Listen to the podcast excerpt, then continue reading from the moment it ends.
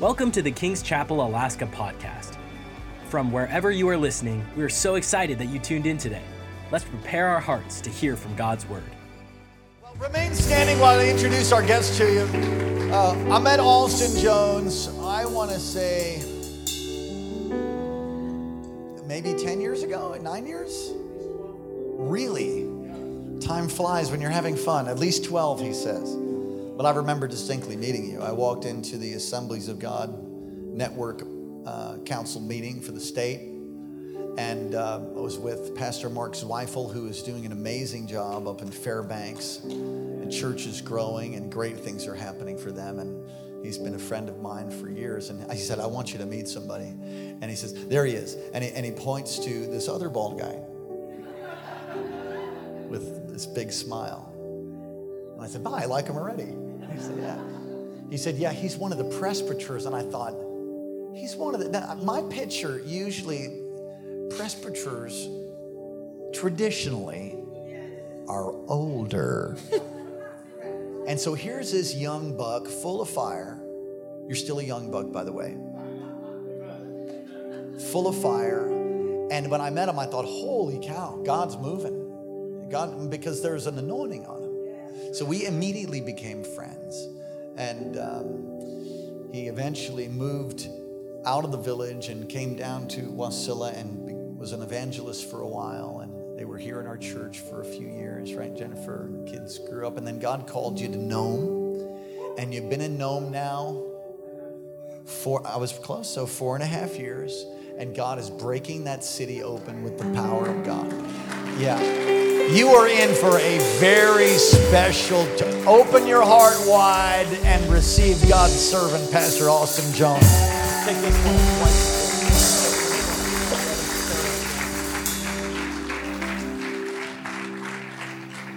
one. Go ahead and put your hands together for Jesus now, if you would. Hallelujah. Come on, somebody say hallelujah. Somebody say, Worthy is the Lamb. What's his name? Jesus. Amen. Give your neighbor a high five before you're seated. Let them know, man, I'm glad you're here tonight. Praise God. And as you're seated, if you would begin to turn to your Bibles in 1 Samuel chapter 1 tonight. 1 Samuel chapter 1. It's so great to be back with you here at KC, and I have so much love for your pastor, for his wife, their family. I'm just so very thankful for them, very, very grateful for them and uh, all that you're doing in Alaska and uh, in my life as well. Been a blessing. You've been a pastor to me, to my family, and uh, we love you so much, so much. Your pastor, uh, you've been gracious to allow him to come to Nome a few times, and every time he comes, we're just tremendously blessed. This last camp meeting uh, was very special, very special time this last October. And Evangelist Tiff Shuttlesworth and Pastor Daniel were our speakers in Nome. And we had, I believe, about nine villages represented there as they fly in and uh, literally, you know, sleeping under the soundboard and under the pews. And I mean, we, we call it camp meeting for a reason. It, uh, and it's growing. It really is. Uh, God's moving in Western Alaska. We've been a, as we just mentioned, 12 years now. We've been serving full time in Western Alaska, and you know, a short season here out of Palmer, and traveling full time as well. And that's when my family uh, attended here when I was on the road, and you pastored in uh, our family. And my children, I, I love the fact this is what you have to understand about KC, Alaska, and how much I appreciate this house of worship. I would ask my kids, I'd come off the road, you want to go to kids' church? Nope. We want to be in the main sanctuary where, you know, not the, the anointing can't be in kids' church. Are you hearing me? But my kids wanted to be in the presence of God. Amen? I tell you, that's one of the greatest investments you can give to your children is to teach them and to bring them into the presence of God. Someone say amen. So I thank KC Alaska. I thank Pastor Daniel for that. And uh, but in camp meeting in October, something very, very special happened as we spent a lot of time praying and believing God for an increased harvest in Western Alaska specifically. And one of the things that came out of an early morning prayer time was a time where we cast a vision, and it was a vision of God. Uh, myself and Pastor Jimmy O'Kitkin, who's now our presbyter from Kotlik, we had felt from the Lord that it was time to, to believe God for expanding and church planting and to believe God to open up supernatural doors. How many know when Jesus opened doors, no man can shut them? Come on. We just have to identify those doors. so, as we stood there in prayer that morning, we cast what's called the 5, 10, 12 vision. We're believing God that over the next five years, that He would give us 10, 10 brand new locations in Western Alaska with 12 believers in each location. Someone say amen.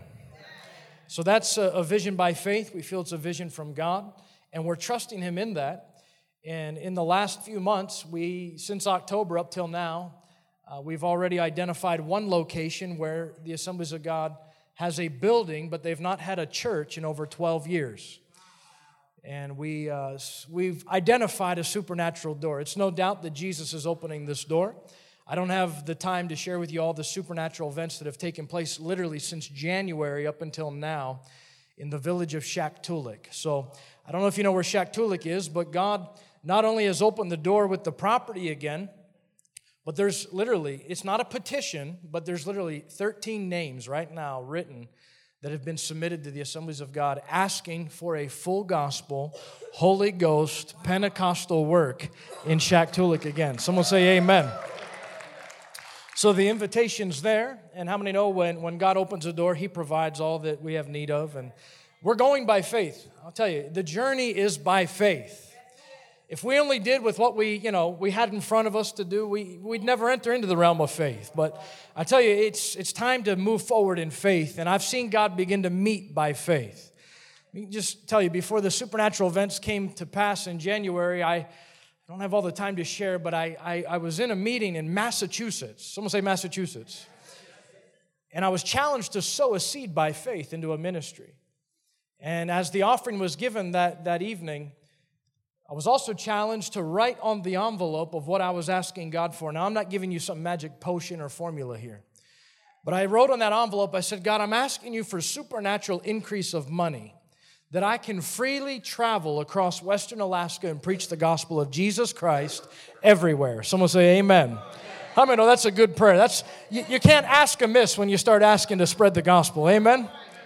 So we sowed by faith that night. Someone say Friday. Someone say Massachusetts. I get back to Nome on Tuesday. Someone say Tuesday. So, not even a week later, a man who does not attend our church, a man who's, as far as I know, has never heard me preach, sits me down over breakfast and says, You have a heart for this region, don't you? I said, Yeah, I really do. He said, Well, I've already talked it over with my wife. He said, Today after breakfast, I'm depositing $10,000 Listen, never told a person what I asked God for. He said, I'm depositing $10,000 over at Bering Air, which is the Bush Plane Company, so you can travel in this region and take hope. Come on. So we identify Shaktoolik, and God says, okay, now I'm going to provide for it. So the $10,000 is enough money, and I've been holding it. I've been waiting because in August, we're launching the church again in Shaktoolik, and there'll be enough money for the next two years to travel and preach at least once every two weeks in Shaktoolik. Someone say, Amen. Does that stir your faith? And in my opinion, it's just the beginning because God's going to do so much more. Nome is going fantastic. I tell you, like, we are so primed for growth, it is ridiculous right now. And I'll tell you why because Jesus is there. I tell you, when you have Jesus, you have everything. You have everything. Come on. And He's there. So, how many ready for the word tonight? I've, I've, met, I've, I've spent hours in prayer over this. Two things the Lord spoke to me very clearly about tonight. Everybody say tonight. I don't know what makes tonight unique, but it's different tonight. I tell you, there's something going to happen tonight in some of your lives.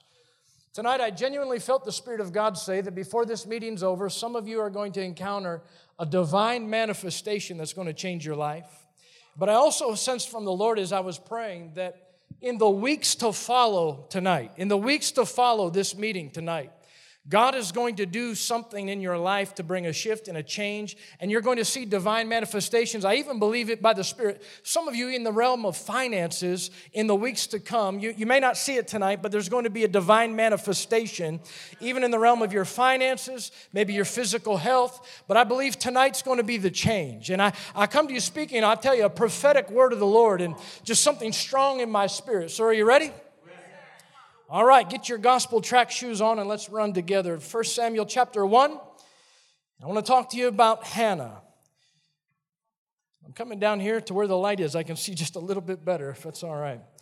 Now, there was a certain man named Elkanah. He was from the mountains of Ephraim. I'm going to skip over all those funny names for the sake of time. In verse 2, he had two wives. The name of one was Hannah, and the name of the other was Peninnah. Peninnah had children, but Hannah had no children. Some will say barren. Some will say need of a miracle. This man went up to the city yearly to worship and sacrifice to the Lord of hosts in Shiloh. Now, this is very important that you mark this in your Bible. Somebody say Shiloh. Also, the two sons of Eli, Hophni and Phinehas, the priests of the Lord, were there. And whenever the time came for Elkanah to make an offering, he would give portions to Peninnah, his wife, and to all her sons and daughters. But to Hannah he would give a double portion, for he loved Hannah. And although the Lord had closed her womb, and her rival also provoked her severely to make her miserable because the Lord had closed her womb. So it was year by year that she went up to the house of the Lord, and she provoked her. Therefore, Hannah wept, and she did not eat. Then Elkanah, her husband, said to her, Hannah, why do you weep? Why do you not eat? Why is your heart grieved? Am I not better to you than ten sons? And Hannah arose after they had finished eating and drinking in Shiloh. Someone say Shiloh. Now Eli the priest was sitting by the seat of the doorpost of the tabernacle of the Lord. And she was in bitterness of soul. And she prayed to the Lord, and she wept in anguish. Then she made a vow and said, O Lord of hosts, if you will indeed look upon the affliction of your maidservant and remember me, and not to forget your maidservant, but will give your maidservant a male child, then I will give him to the Lord all the days of his life, and no razor shall come upon his head.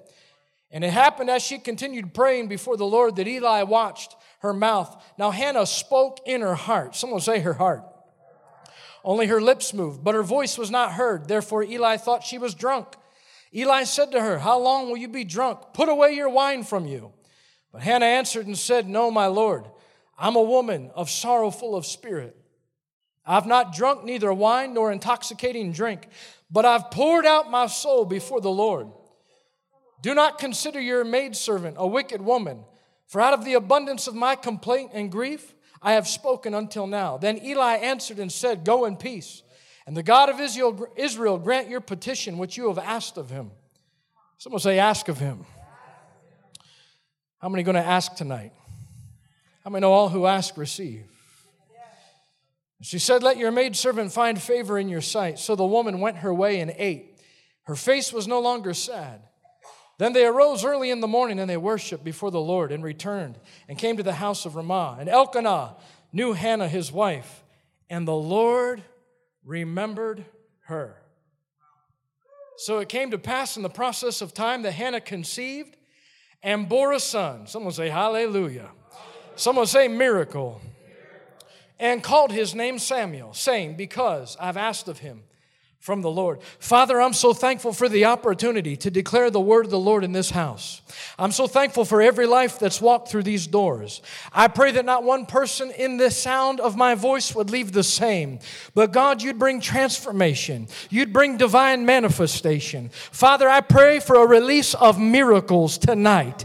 In the name of Jesus Christ of Nazareth. Someone say, Amen. I want to talk to you tonight. I've titled this Disappointment to Destiny. Someone say that disappointment to destiny. Because God had a destiny for Israel, God had a destiny for His children, for His people. And God had a plan and a purpose for Hannah's life. And Hannah was a woman of great frustration, a woman of great disappointment. The Bible says, sorrowful of spirit. But God took her frustration and released a divine manifestation. So I tell you tonight, I just begin this off tonight. God's plan in the midst of your frustration, you have to view it like Hannah. You have to see that in the midst of her frustration, that it was a point of pregnancy for a divine manifestation. So we have to change our perspective when it comes to the realm of disappointment, frustration, discouragement, and struggle. You have to see that it's an opportunity for God to release His power, it's an opportunity for God to release miracles. But we must respond appropriately. I'll say this as far as the church, as a pastor. Now, I've been a pastor for many years now. Two things that I can recognize very clearly. First thing that I can recognize concerning discouragement, struggles, frustration, hardship is this. As a pastor, we really need to help people manage their emotions. We really need to help people move from the place of the soulish realm, the emotional realm, into the place of faith and trust, receiving the miraculous from God. Because why? Your emotions will always lie to you, your emotions will lead you astray. But there's a realm of faith, there's a realm of the spirit that goes beyond your emotions. There's a realm where the Bible says Hannah spoke from her heart. There's a place of the spirit that you have to access into to release the power of God and the miracles of God for your life. We have to help people get out of their emotions and into the spirit. Amen. The second thing I've come to realize in circles of faith and churches of faith, and even as a pastor of faith, we have to be very careful that we don't polarize people to where because you're in struggle, it's like this because you're in struggle, your hardship and your discouragement, like there's something wrong with you. Let me tell you something. Jesus himself said, You're going to experience troubles in this world, but be of good cheer, for I've overcome the world. Come on. Nobody's immune from struggle. Nobody's immune from hardship. Nobody's immune from discouragement, frustration, and disappointments in life. But I tell you, we have to teach people. I feel a teaching, preaching anointing tonight. We have to teach people to deal and to manage their emotions well because how you respond in the emotional realm of your life will determine the manifestation of God and the miracle power of God to be released on your behalf. Are you glad you came to church tonight? So we have to be careful in circles of faith that we don't view people, ah, they just, you know, they don't have enough faith. Well, that may be true, but that's not for me to judge. So it's our job to teach and to instruct and to help them step into the realm of faith where they can overcome the world. Give Your neighbor a high five. Say, man, I'm glad you're here. Historically, Hannah, you must see this. Historically, Hannah was barren. Barrenness was one of the most culturally and social difficulties and issues to deal with in biblical times. It was one of the worst things that a woman could deal with. Listen here tonight. It was thought to be a curse from God. In fact, when you read this, the Bible says that the Lord had closed her womb. That's because the writers of the Old Testament, they understood it to be a curse from God. They didn't understand that people could be sterile, and they wrote it in such a way that the Lord closed her womb because they viewed barrenness as a curse from God. Now we know a little differently today in you know medical science. It may not be a curse from God. Come on, amen. But they viewed it as the, the woman's sins from her past. That somewhere in her past, her sins have closed her womb and she cannot have children, she cannot be productive. I took this from the Manners and Customs uh, book of the Bible, and it says this Manners and Customs says that a woman was left spiritually ruined, socially disgraced, and physiologically or excuse me, psychologically depressed. So it affected a woman on all three levels spiritually, socially, and even psychologically. In fact, you can read this in the Bible in Genesis 30, verse 1. When Rachel's womb was closed, she said this She saw that she bore Jacob no children. And Rachel envied her sister and said to Jacob, Give me children, or else I'll die. I mean, you can just hear it in the voice of Rachel. Someone of barrenness would rather die because they were socially and they were psychologically and spiritually oppressed on every level. Are you hearing me tonight? So you have to get the picture of Hannah and where she's at. So if you want to talk about disappointment, you want to talk about frustration, you want to talk about struggles of life, you want to talk about hardship, all you have to do is look at the cultural background of where Hannah is at. And then you have the adversary, the second wife, ridiculing her, putting her down, speaking death over her. Come on, are you hearing me tonight? And here's Hannah. You want to talk about frustration, disappointments. But how many know Hannah responded appropriately? Come on. I tell you, how you handle your emotions, the moments of difficulty and frustration and disappointments in life will determine, come on, it will determine your future.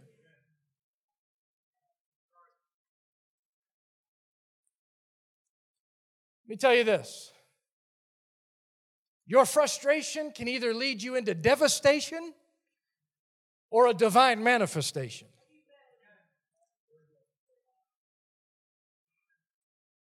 And I am so sick and tired as a pastor of watching people go completely off the rails because I mean, good Christian people, good God loving people, people that genuinely want to serve the Lord. I'm so tired of them going off the rails into devastation because they've yet to learn how to deal with the emotions of life instead of turning to the Lord in an appropriate way and waiting on that miracle and seeing a divine manifestation. They completely go off the rails into devastation. Somebody say this tonight, not me.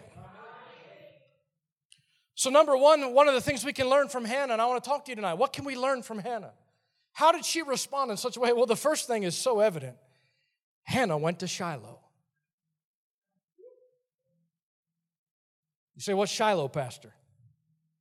Well, Shiloh right here is the key. In fact, it's the master key to her miracle. See, understand Elkanah and the family, they lived in the mountains of Ephraim.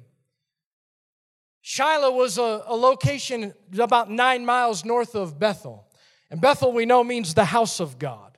Shiloh means peaceable or the place of rest. Shiloh has three very specific elements to it biblically.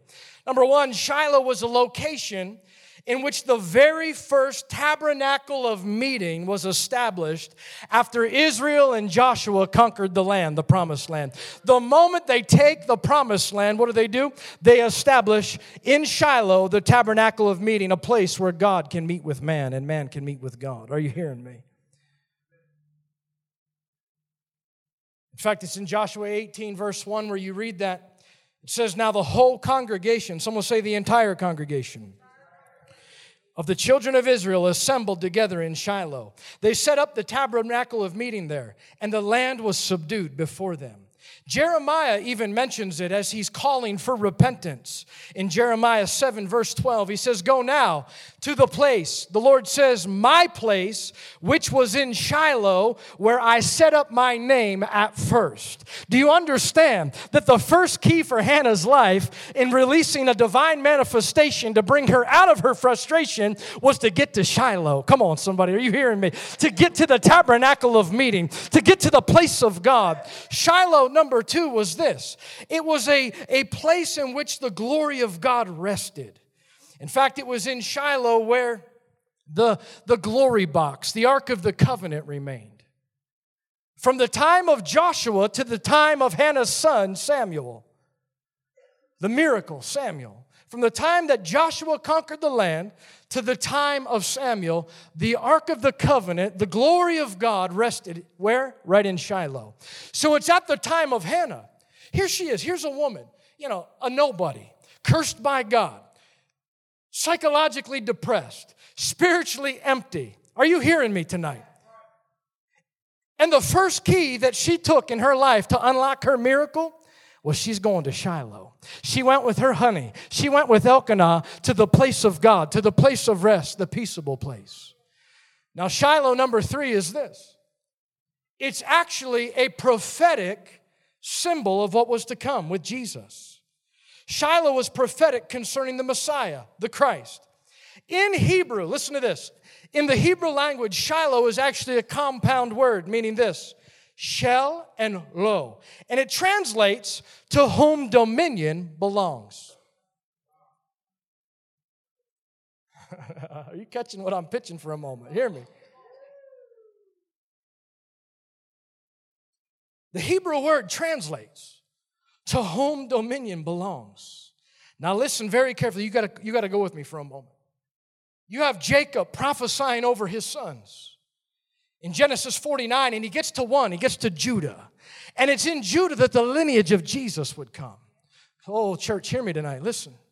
It's in Judah, the lineage of, Jesus. It's, a, it's the seed in which Christ would come out of. It's the bloodline of Jesus. And he gets to his son Judah and he says this You're a young lion. How many have ever heard of the lion of the tribe of Judah? Come on. From the prey, my son, you've gone up. He bows down, he lies down as a lion, and as a lion, who shall awaken him? Here it is. For the scepter, the rod, the, st- the scepter shall not depart from Judah, nor a lawgiver from his feet until Shiloh comes. And to him is the obedience of the people. What does Shiloh mean?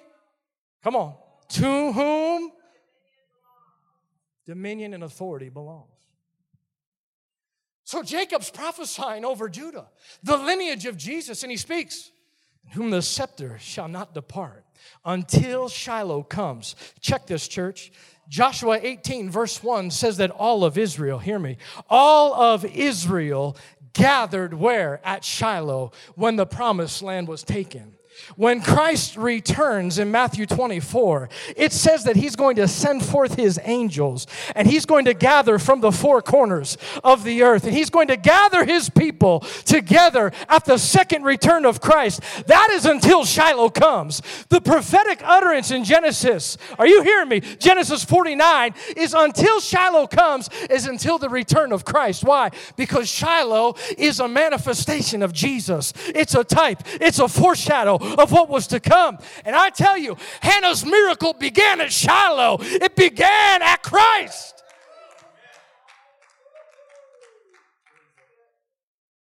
Everything you have need of is found in the cross salvation, healing. Come on.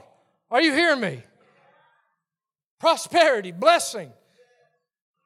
Someone say it's paid for. Because of Jesus, because of Shiloh. Going to Shiloh was the master key that unlocked Hannah's miracle. Bible doesn't say she prayed up in the mountains. The Bible says she got into the tabernacle of meeting before the glory of God. Aren't you thankful that Jesus, our Shiloh, tore his flesh, tore the veil, so we can have access into the glory, into the manifest presence of God? Come on, because we have a Shiloh.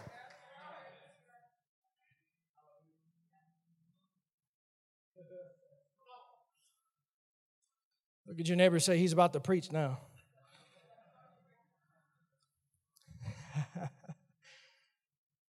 the conception of Hannah's miracle did not begin in the bedroom of Elkanah. The conception of her miracle began before the glory of the Lord. The second key of Hannah is this she shut down all outside voices. The first key is she went to Shiloh. The second key to unlock her miracle, listen, we're talking about discouragement, frustration, disappointment, turning frustration into what? A divine manifestation. And how you respond will determine whether you enter into devastation or divine manifestation. Are you hearing me? So, the first thing you need to do is what? You need to respond like Hannah in the midst of your discouragement, in the midst of disappointment. Come on, am I the only one that's ever been let down? Am I the only ever one that's ever been overlooked? Am I the only? Come on, are you hearing me tonight? But I don't take it and I don't just run with it in my emotions. I take it to Shiloh, I take it to the cross, I take it to Jesus. I forgive because He first forgave me. Come on, I get on my knees, I humble myself under the mighty hand of God. Are you hearing me tonight? But too many people get whacked in their emotions. What do they do? I'm, I'm getting in it now, I'll tell you. Instead of looking to Jesus, they run from Jesus. Instead of looking to the one who can release miracle power, they run off the rails into devastation. Someone say, Jesus, He's my Shiloh. Tell you tonight, through Christ, we have access now, right now, into the glory of God, into the manifest presence of God. Tonight, tonight, some of you waiting for revival tomorrow, hear me, tonight. The veil is torn tonight. A new and living way has come tonight. The glory and the manifest presence of God is available tonight. I tell you tonight, the physical conditions that have frustrated you, the hardships and the headaches that you have faced, the financial struggles, the disappointments, the backstabbing, the envy, I, it doesn't matter what it is, whatever has brought discouragement in your life, I tell you tonight, Shiloh is here. Jesus is here. Get to the glory of God because I tell you, God will take your frustration and He will release a divine manifestation.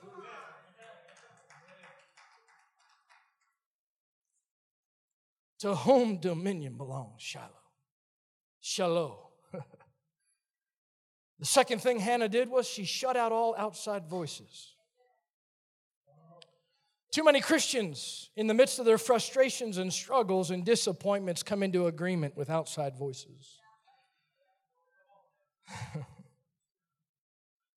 Just look at the report given by the 10 spies out of the 12.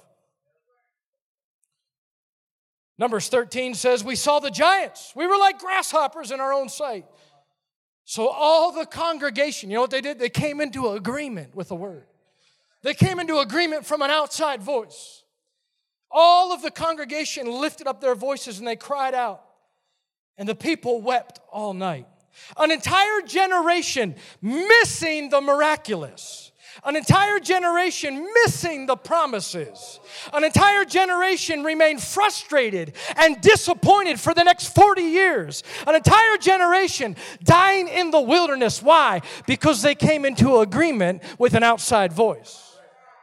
The first voice that Hannah had to shut out was the voice of her adversary, Peninnah, the second wife the one who was not barren, the one who held it over her, ridiculed her, told, and you can only imagine the words that were spoken. Hannah, you're worthless. Hannah, you'll never be like me. In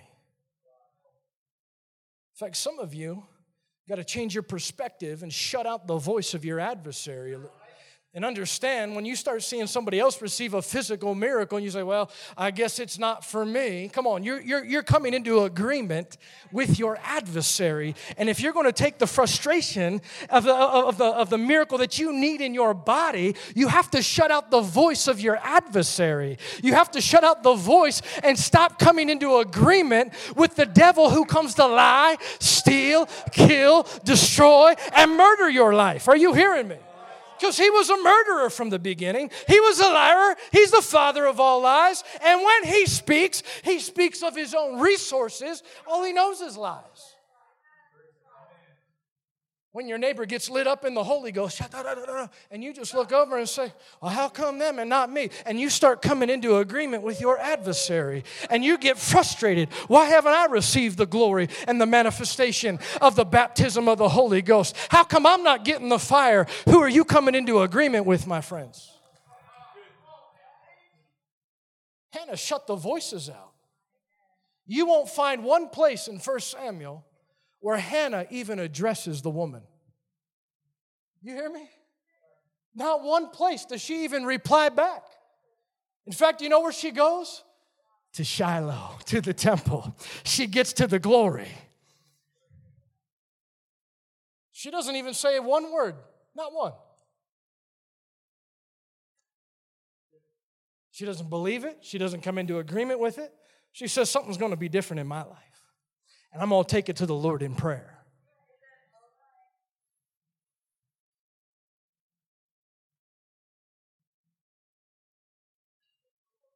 The second voice that Hannah had to shut out was the voice. Well, this is going to hit somebody in their spirit.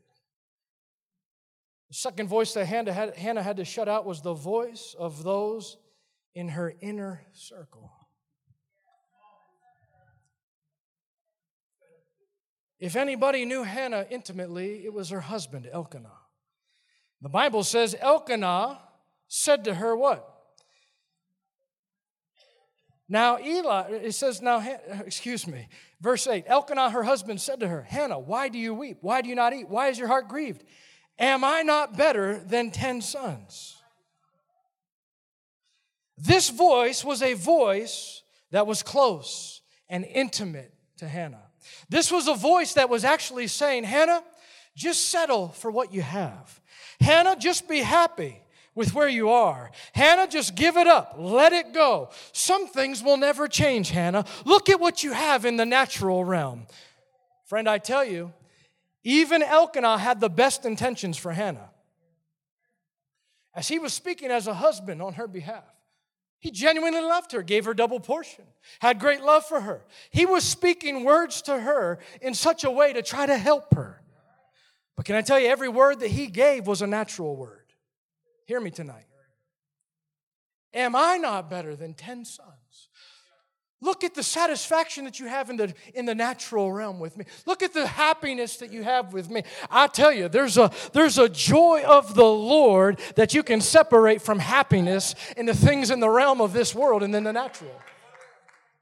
And what Hannah was being offered by her inner circle was just a temporary settling of happiness. But Hannah said, Oh, there's something in the spirit, there's something beyond the temporary that will satisfy my, the longing of my soul. There's something beyond the natural realm of just happiness. I tell you, there's a lot of things that'll make you happy. Pastor Daniel got happy when he saw me tonight. But after I leave, he might just forget I was here. And the happiness might fade.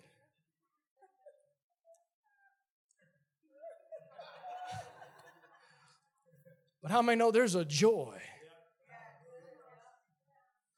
there's a joy that comes from the Lord that gets deposited in your spirit that the temporary passing pleasures of this world will never fulfill.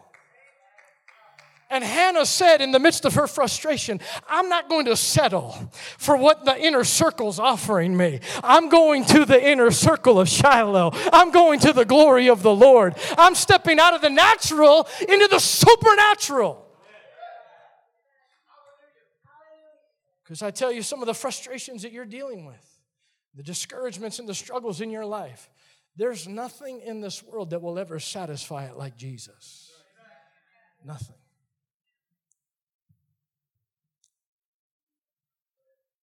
Elkanah was genuinely trying to help, genuinely had her best interest in mind. But what Elkanah was offering was just natural. What Hannah needed was supernatural. What Hannah needed was a divine manifestation. Thirdly, Hannah approached wide open. Someone say wide open. I can tell you as a pastor, and I've seen this for, for years now. Once again, in circles of faith, and I, I, I'm a man of faith, man. I'm a, a preacher of faith. If we're not careful, we can just speak on faith, faith, faith. All you got to have faith. Yes, how many know? It's faith that releases the power of God. Come on. Without faith, it's impossible to please God. But here's what happens you actually have to have two things coming together for a divine manifestation to be released. You have to have faith, but you also have to have a heart wide open.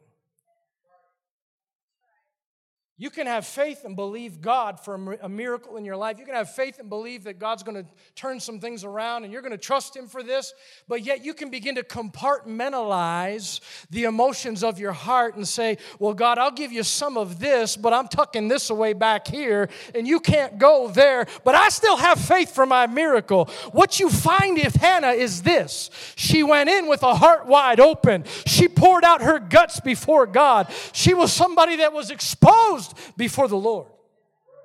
Turn over to Hebrews 10 very quickly.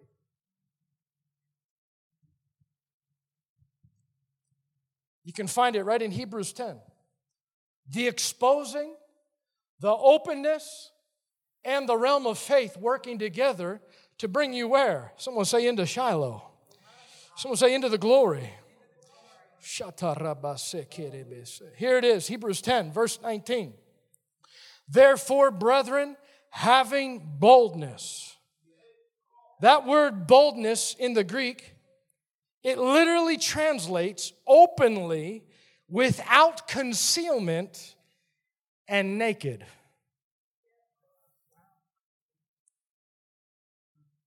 Brethren, having openness, you could, you could translate. Having openness, say that with me openness to enter the holiest. Where? Come on, say, somebody say Shiloh, the holiest, the glory, the God box, the, the glory box, the divine manifestation.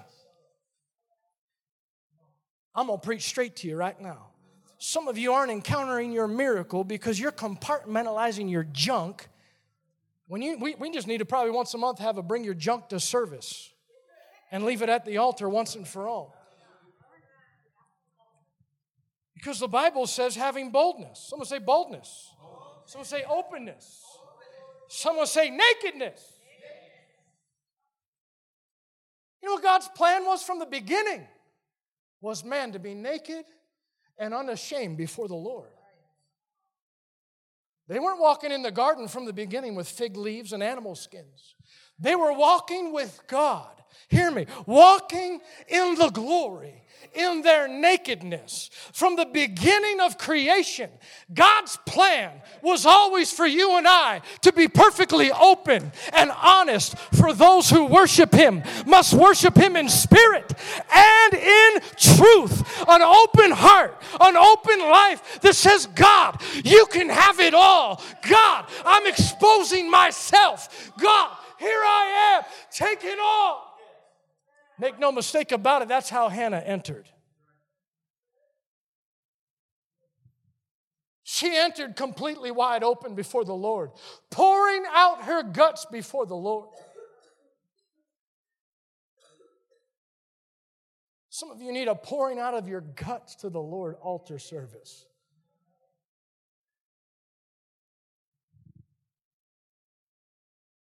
Someone say, Thank you, Lord having boldness, openness, without concealment.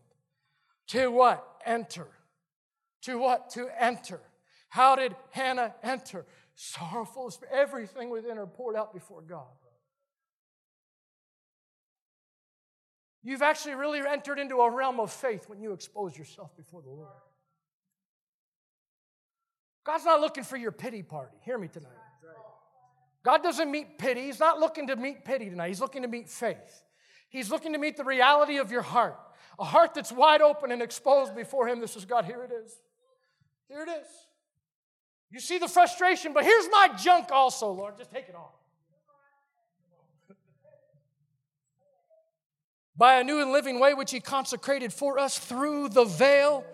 That is His flesh, having a high priest over the house. Here it is. Let us draw near with a true Come on, true, true. Those who worship him must worship him in spirit and in truth, with a true heart, in full assurance of faith. You must have faith and nakedness working together for you to take you out of frustration and into a divine manifestation and the miraculous power of God. Faith alone is not enough. You know why? Because God can't bless sin.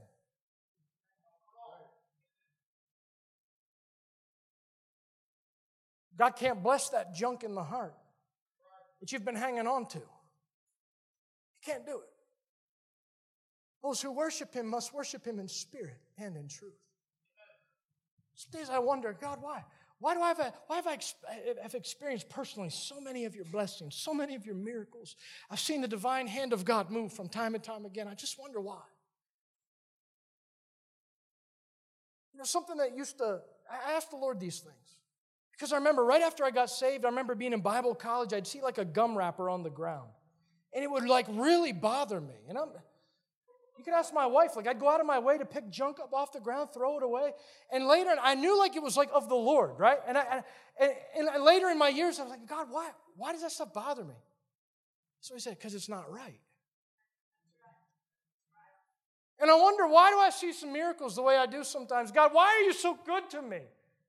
Why do you take me out of disappointment and frustration and divine manifestation when so many others are missing? And I've asked God these questions.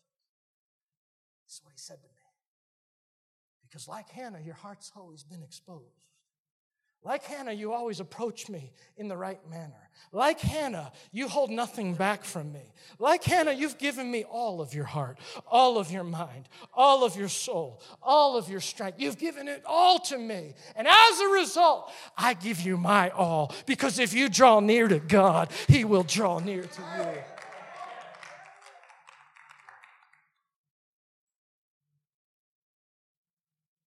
Many people want the divine manifestation I want the power of God. Really? Are you really ready to, for God to go there? Well, I've given my life to Jesus. Really? What about that area of your heart that's been wounded by the Father?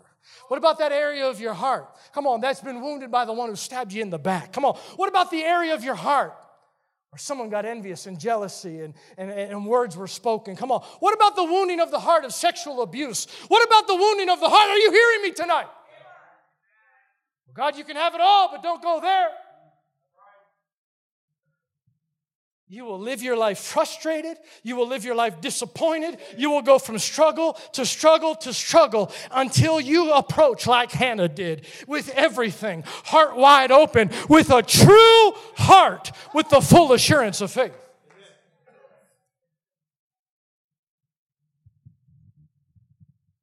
Why is it going to God? And I'm getting this revelation right now. Why is it going to God with a heart exposed? How is that the realm of faith?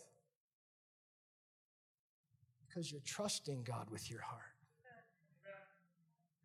You know how many people I talk to as a pastor? They can't really trust God because man has failed them. They can't really give God their everything because they're afraid God's going to hurt them. They're afraid God's going to let them down. See, when you go to God with a full assurance of faith, with an open heart, a true heart before God, you're actually saying, I'm casting all of my cares upon Him because I know that He loves me and He cares for me, and I trust Him with my heart.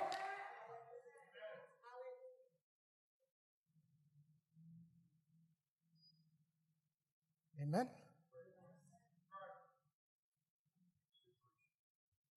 Frustrations in your life. You're not the only one. Listen, some of this message comes out of my own frustrations. You can ask my wife. Disappointments. What's disappointments? Unmet expectations. Man, things didn't go the way I thought they would go. I thought I'd get to them four and a half years ago. And we just bust out in major revival and shake the state from Nome. Full expectation of it, still expecting. I get to know them. And in the first, no, those first two weeks, we went from six people to over 70, about the first two to three months, excuse me. About two months later, we went from six people to almost 70 people in the sanctuary. And God was moving. Get a phone call one Wednesday morning that my father dies. I'm on a plane that day to go bury my father in Pennsylvania. Had to sell my mother's house, sell all of her goods, sell all of her property. A whole month I'm gone. We get back. Guess how many people are left? Just over six. Not many. You talk about disappointments. And I could go on and on about the disappointments and the struggles, but what I want to tell you tonight, I know there's a Shiloh. I know there's a glory. I know there's a Jesus that I can go to and I can trust him with all of my heart and I can cast my cares upon him for I know he loves me and I can trust him with my everything. And I can hang in there for another mile. I can go a second mile with him. I can go a third mile with him. I can go with Jesus knowing he's got my divine manifestation already set for me.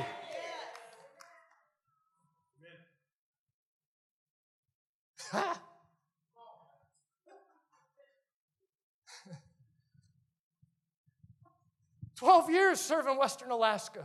Twelve years. Things I've dreamed about. Where are they? Starting to be manifested. Why? Because my heart's still open. Come on. Why? Because I'm still trusting with a full assurance of faith. Why? Because I'm still praying, still pressing through. Why? Because I haven't given up. I've shut out the outside voices. Even those in leadership over me in years gone by, not currently, but years gone by discouraging the call to Western Alaska. I shut out outside voices. Are you hearing me? Because I know there's a divine manifestation for Western Alaska.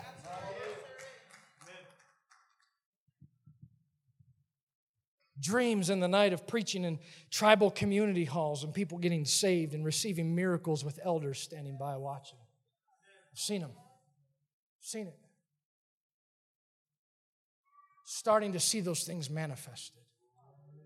This last January, February, went to the lower Yukon back to Emmonak where we pastored for seven years. Our native pastor, our local pastor, is doing an amazing job. I tell you, it's, it's, it's beautiful to see how God's using them there. But we're still connected, still, still, you know, blessing him the way, any way that we can. And went down there in January, February. We lost our pastor in Alakanuk. He had unfortunately passed away. I felt the Lord say, go on a mission to encourage the saints. That's what I felt. Just go and encourage the people. So I'm just planning to go visit people in their homes, just break bread with them, just being led by the Lord, just encourage the body. So I'm getting ready to get on the snow machine, go over to Alakanuk from Emmonak. It's about eight to 10 miles. And I get a phone call from our pastor who was over in Alakanuk. He said, Hey, he said, I was just expecting to go meet in a home and just eat some dry fish and encourage some people. He says, Hey, get ready. You're preaching tonight in the tribal hall. I said, What? He goes, They canceled bingo.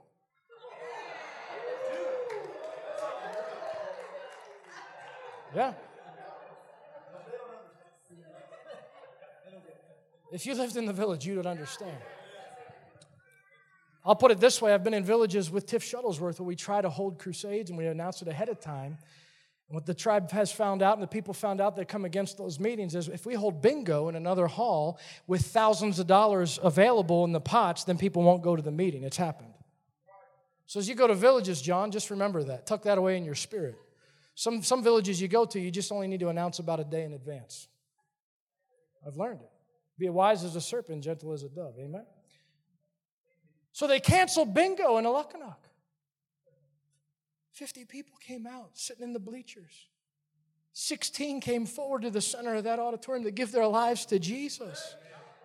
I asked our pastor who grew up in Alakanuk, I said, How many times? Now we have a, an Assemblies of God work in Alakanuk. We've had a church building there for many years, but I said, But how many times has the pure gospel been preached like this publicly in the village? He said, This may be the first, maybe the second time ever in the history of the village.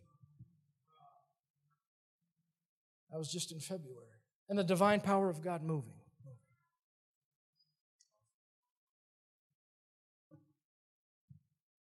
Does this message encourage you tonight? I may be honest tonight. You'd say, I genuinely have been frustrated in my faith, and I've genuinely been in some struggles, some hardships, my emotions sometimes getting the best of me. You'd be honest. Let me see your right hand. You'd say, That's me. All over this place. I'm going to ask you to stand up on your feet if you would, please.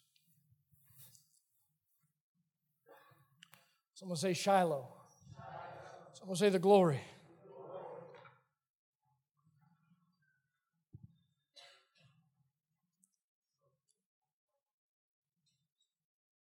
Shut down all outside voices. We don't have the time to get into how to shut down the adversary's voice, but how many know the truth of God's word will set you free? One of the greatest spiritual things you can do with your emotional life is command and demand your emotions to come into alignment with the sword of the Spirit, the Word of God, and the truth of God's Word. Well, I don't feel, I'm not feeling that. It isn't about what you feel. It's about you saying emotions, flesh, soulish life, get in line with the Spirit. You can't separate the Spirit from the Word and the Word from the Spirit.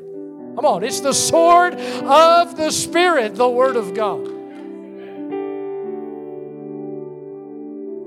So shut down the outside voices of the enemy. Some of you have people in your life, in your inner circle, they actually may have best intentions for you. But you must be careful of the words that you receive, even of those who are closest to you. For God has a divine realm to speak to you, God has a divine realm to release some things to you. People may have the best intentions in mind. They may want you to be happy. They may try to keep you in the natural realm. God wants to release some things from the supernatural realm. So, like Hannah, you've got to shut down even Elkanah, the ones that are close to you sometimes. You have to discern which, what's a word from the Lord, what's not a word from the Lord. What should I receive? What should I take home? What, what should I tuck away in my spirit? What should I throw away? What should I get rid of? You've got to discern in your life those who are speaking to you, just the same way you discern the enemy's voice that would speak to you that says you can't do it. Just give up, just throw in the towel. Give over to your emotions. Let yourself go. Backslide. Come on. I've been there, church.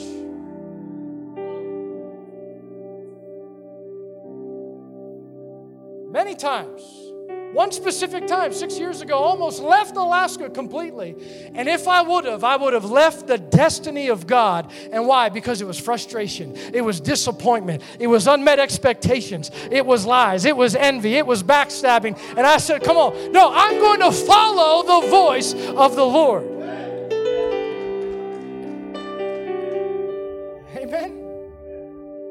We're now beginning to see some divine manifestations like never before. I'm telling you. Get ready, you're going to hear more testimonies coming out of Western Alaska.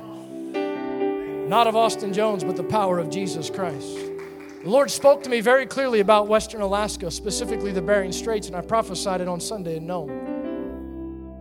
Spoke it publicly, and I'll speak it publicly here because I'll tell you what's coming to Bering Straits region. Lord spoke to me and He said, Did not Jesus have to go to the Father to release the power of the Holy Spirit? And because he departed to go to the Father to release the person of the Holy Spirit, because he wanted us to have it, he knew that we needed the person of the Holy Spirit. Come on, are you still following me for a moment? The Lord said any organization, any denomination, any church that would deny the moving of the person of the Holy Spirit, God says, I'm bypassing them because I want my people to have the person and the manifestation of the Holy Spirit active in their life. And I tell you, God's bypassing religion, God's shutting down the voices of tradition and religion. And He's raising up in this last hour a church on fire. He's releasing the person of the Holy Spirit.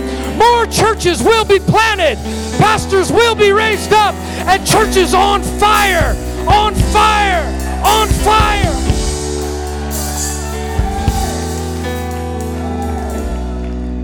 Because God doesn't care about religion's opinion. When churches begin to remove the Holy Spirit from their organizations and their, corp- and, and, and their corporate settings, they're removing Jesus Himself. Jesus said he would what? Baptize us in the Holy Spirit. You can't separate Jesus from the Spirit, the Spirit from Christ.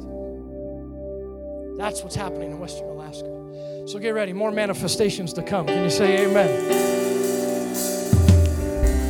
If you're here tonight, very clearly, before we go any further, you say, My life's not right with God. There's sin in my life that has separated from me, separated me from God. You say, I need Jesus to step into my heart tonight. I'm not leaving this place without surrendering my body, my mind, my will, my emotions, and my heart. I'm not leaving here without surrendering all to Jesus. If that's you, very quickly take your right hand and slip it high. Say, say a prayer for me. Yes, sir? Yes, yes. Keep your hand lifted high. You mean business with God tonight. You need to give your life to Jesus. You need to repent of sin. You need to turn to God. You need to come to Shiloh tonight and give your life to Jesus. Keep your right hand lifted high. Anyone else?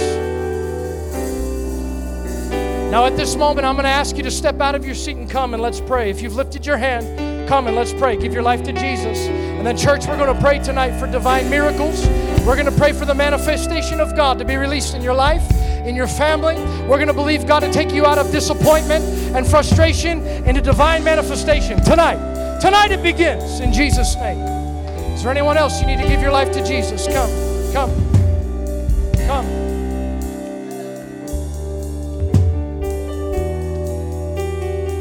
Praise God. Go ahead, church. Put your hands together for Jesus for a moment. Thank you, Lord.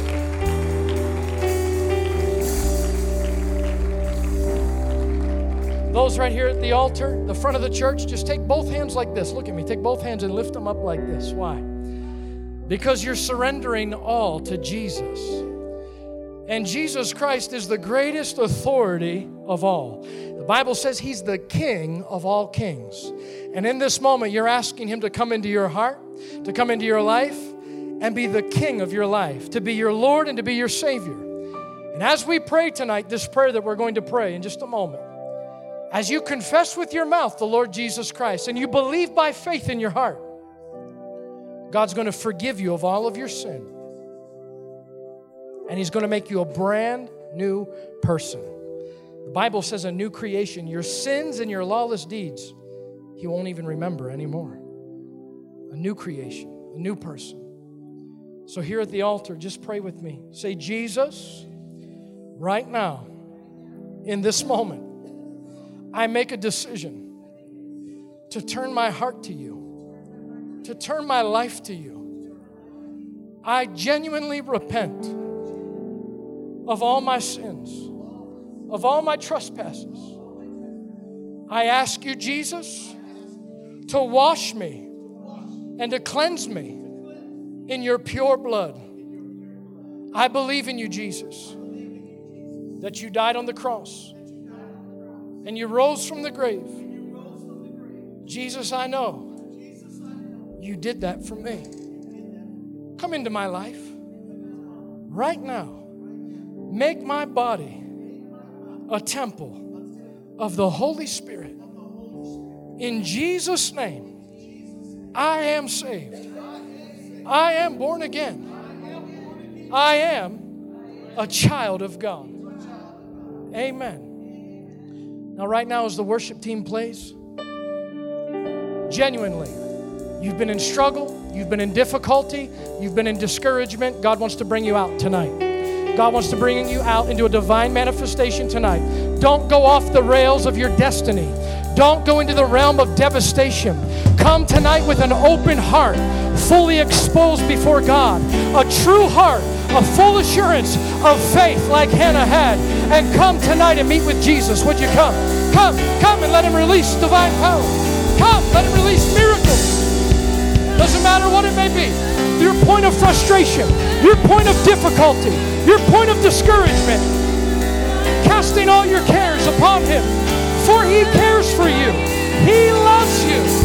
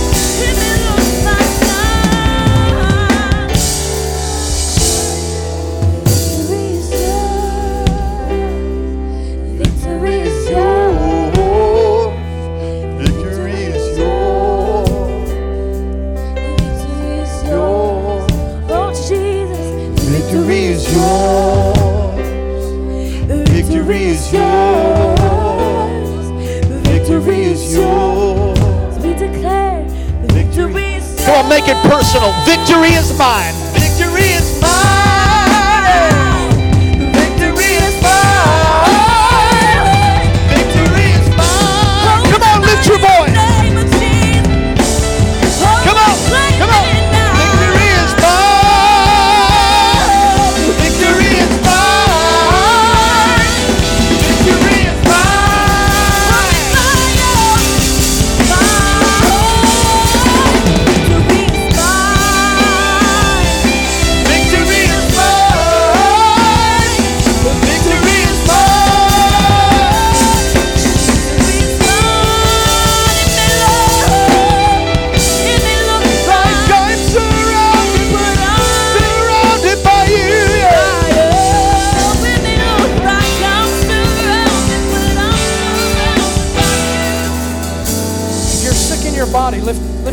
Right hand and wave at me. Sick in your body in any way. You need a physical touch in your body. Just go like this so we know who you are. All right, now take both hands and lift it to Jesus, both hands. For he cares for you. Hear me tonight. He cares for you. He loves you very much. He loves you so much that he would allow his son Jesus to be whipped upon his body and his back. And every stripe laid upon his back said disease, said infirmity, said affliction. So tonight we're going to pray over sickness and disease right now. After we pray, right where you're at, just move your body. If you're in pain, move it by faith and see what God will do. God's going to release miracles right now. Let's pray. Father, in the name of Jesus Christ of Nazareth, the Son of the living God, I arrest and I bind every spirit of infirmity and affliction and destruction set against the children of God in their bodies. And I command it to loose now. Go! Out, out, out, out. Be free. Be healed. Be healed. Be free in Jesus' name. Now go ahead, see what God did. Go ahead, work your body. Be healed in the name of Jesus. Sickness goes. Disease goes. Jesus lives.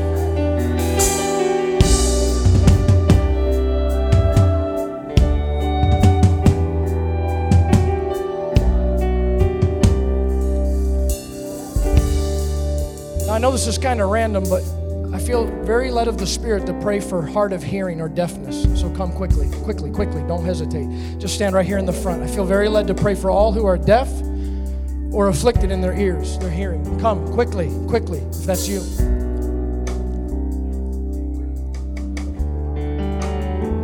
And after we pray, I'm going to hand this back to Pastor. Just make a line right here so I know who I'm praying for. Ushers, line them up.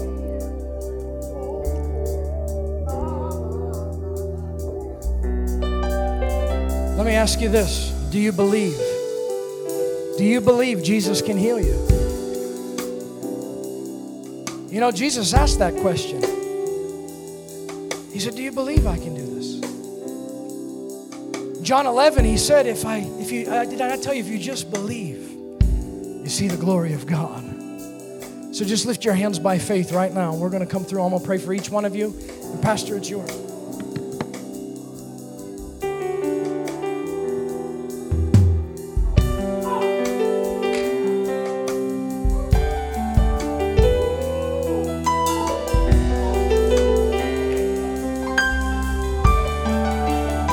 Come on, worship Him all across this place.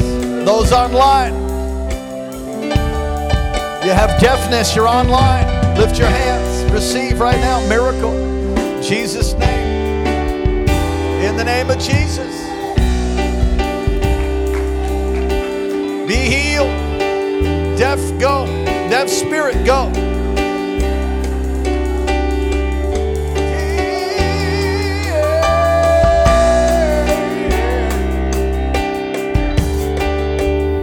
It's good to testify? We overcome by the blood of the Lamb, the word of our testimony. Now, I see that hearing aid in your ear, but you just told me you can hear now with both ears. Right. I can hear this. When you snap your fingers, I could hear this side on this ear. I can hear that. How does that feel? Someone say, Thank you, Jesus.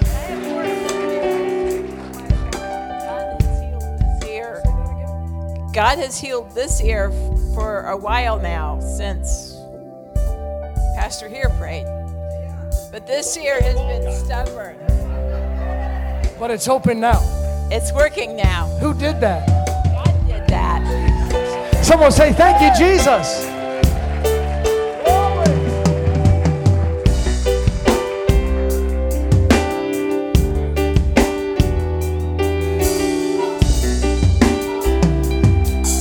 Come on, not just deafness. Reach up, receive your miracle, whatever you need right now, right at home. Come on, lay that hand on the afflicted part of your body.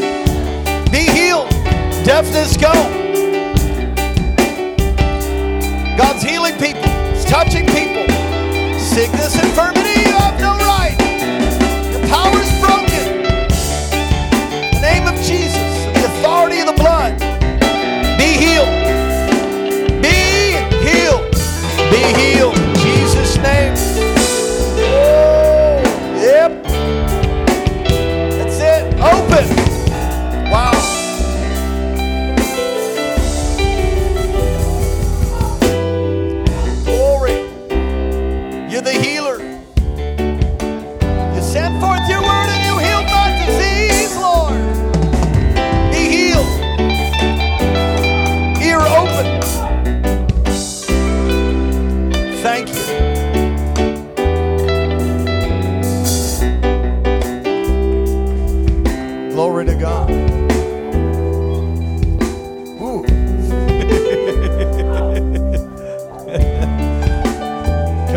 power God is real.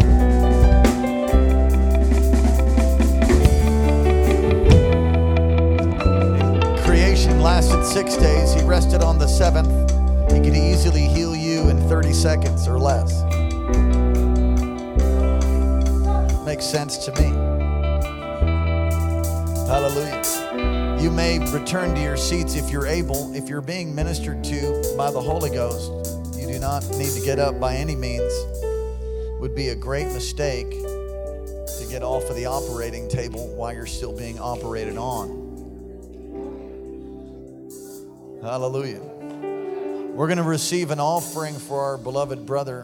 What a great word. Come on, somebody say amen. Great word.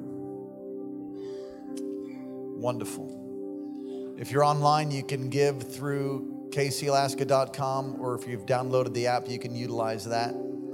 Ushers are assisting us now. If you need an envelope to for a record of your giving, the entirety of this offering will go to uh, the Joneses. Jennifer Austin, we love you guys. Kids, what's up? Your dad killed it tonight. You're blessed to be a part of the family. God brought you to that family. Both of you called into the ministry, both of you. I told you that already. It's really good to see you. See you growing in the things of God. Amen. We love the Joneses.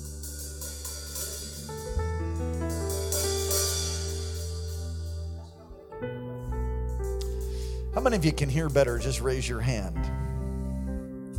All the men ought to be raising their hands right now. You had to altar call for healing challenges. I thought every man was going to respond and come up front. The ladies elbowing their husbands. Come on, how many can hear better? For real. Wonderful, wonderful, wonderful, wonderful, wonderful. One, two, three, four, five, six, seven, eight, nine, ten.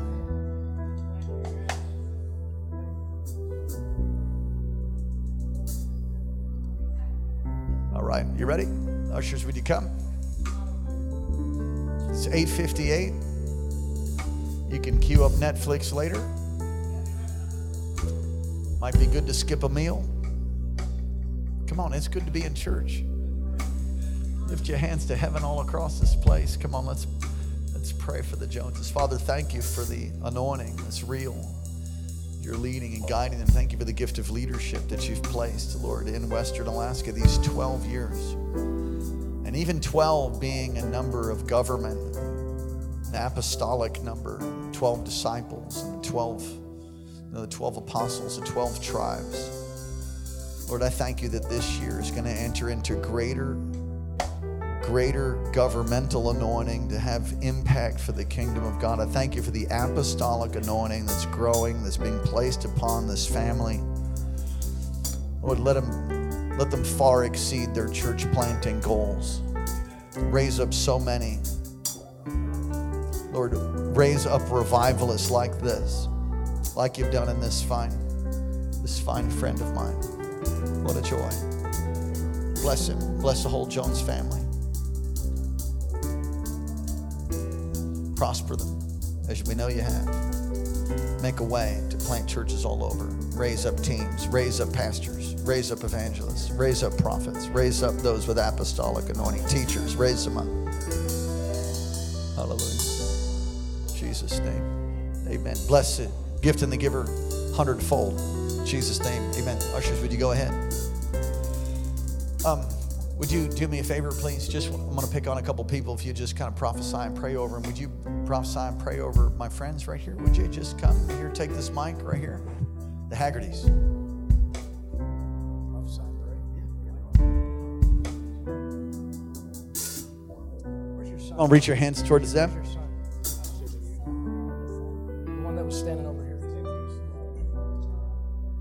Reach your hands towards them. Come on. Lord, give them a good word, strong word, encouraging word. Jesus' name. Amen. Go for it.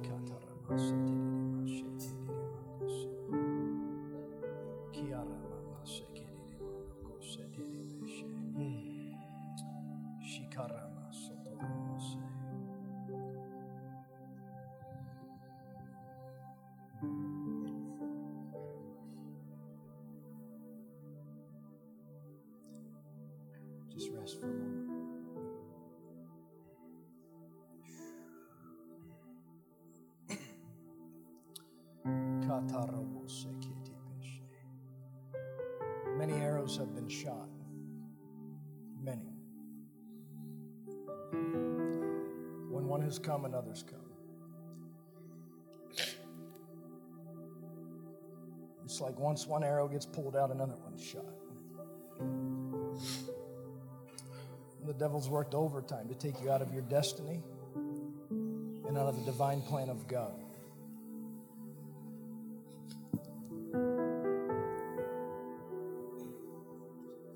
My heart goes out to you tonight because I, I feel what you feel. This word tonight struggle no more. Struggle, struggle no more, says the Lord. For this shall be the year, the year, the year of the favorable, acceptable year of the Lord. I see seven. I see seven years of struggle. Seven.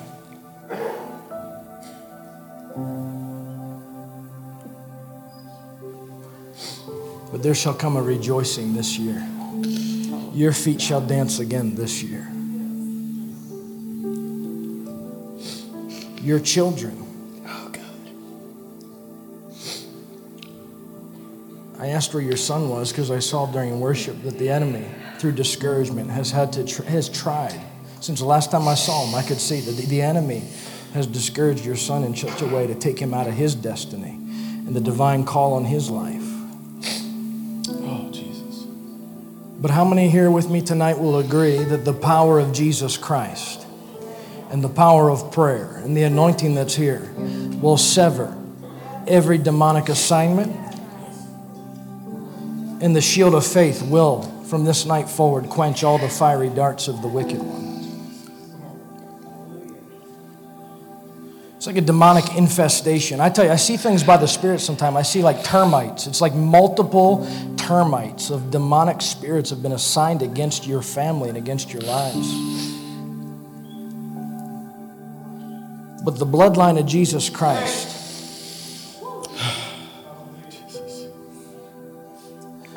just like bed bugs get smoked out, they're getting smoked out tonight. And the termites are hitting the bloodline of Jesus tonight. And as they hit the bloodline, they cannot enter, they cannot access. For the blood of the Lamb is on the doorposts of your home and your life. And though you've struggled and though it's been difficult, this word tonight has been timely for you, says the Lord. And in the weeks and in the months and in this year, the divine manifestation of God will be released. And the joy of the Lord, which you once knew, will once again be your strength. The Lord says that you may even see at times with your children. Will it really change God? But the Lord says, keep your eyes on faith and trust me and see what I will do.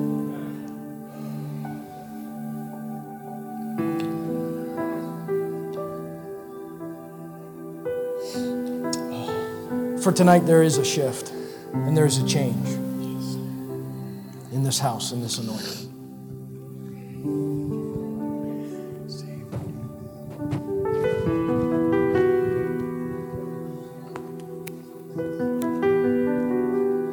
Lift your hands all across this place.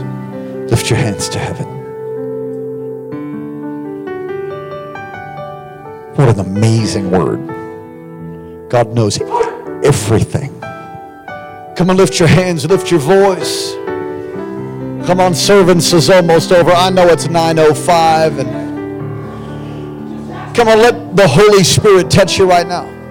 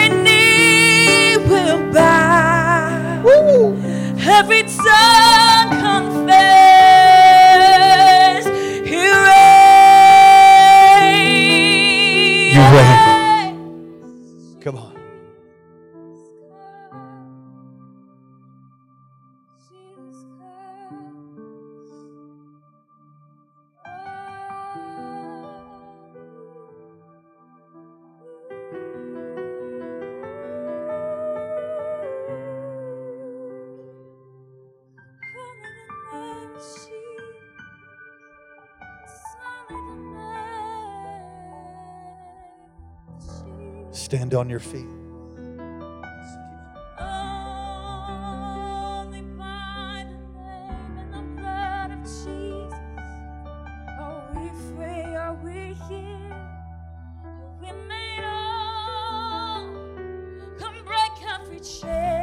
break every chain. Break every chain. Break every chain.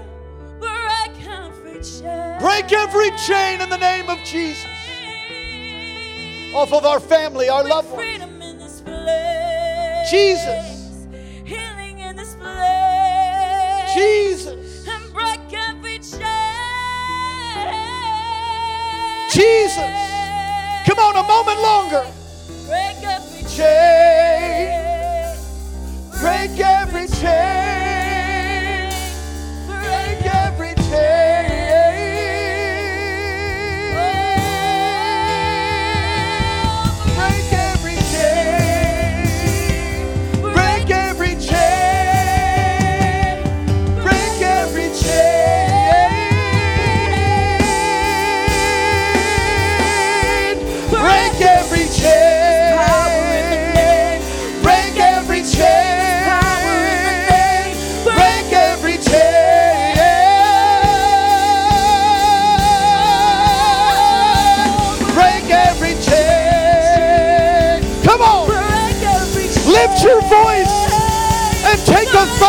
tonight.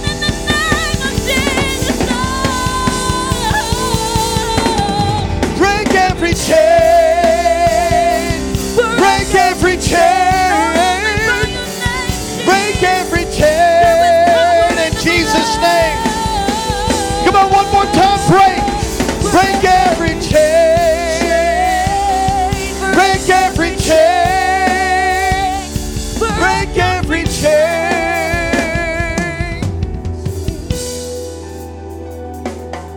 I'm shaking what can be shaken, so that what remains is of me.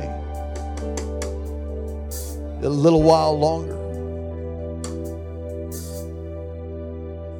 A little while longer. Soon. Soon and very soon.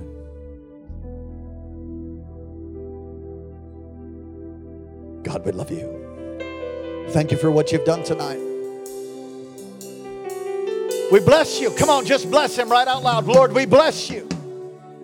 We bless you. Come on, open your mouth and bless him. Lord, thank you. Thank you for what you're doing. Thank you, Lord. Thank you. That frustration is releasing manifestation. We've shut out every voice. We, we run to Shiloh. God, we, we do what Hannah did. We declare your plan, your will, and nothing else. We declare barrenness broken. Every barren aspect broken. Multiplication, life, the promise. Samuel came forth, the greatest prophet in the Old Testament. None of his words fell to the ground. Do that throughout the state, throughout the nation, the nations of the world. Till Shiloh come. We give you praise. Bless your people, cause your face to shine upon us, lift up your countenance towards us, Lord. Be gracious to us, keep us, give us peace. God bless you. Bless you. We'll see you on the weekend. Be a part of everything that's taking place. Get those increase banquet tickets. It will close out. It's, it's filling up. It's going to close. You want to be a part of that. Receive impartation. We love you. God bless you. Praise the Lord. Praise God. Amen. Thank you for joining today's podcast. If God is impacting your life through this ministry, you can partner with us and give at kcalaska.com. Also, don't forget to subscribe to our channel and enjoy more messages like this one.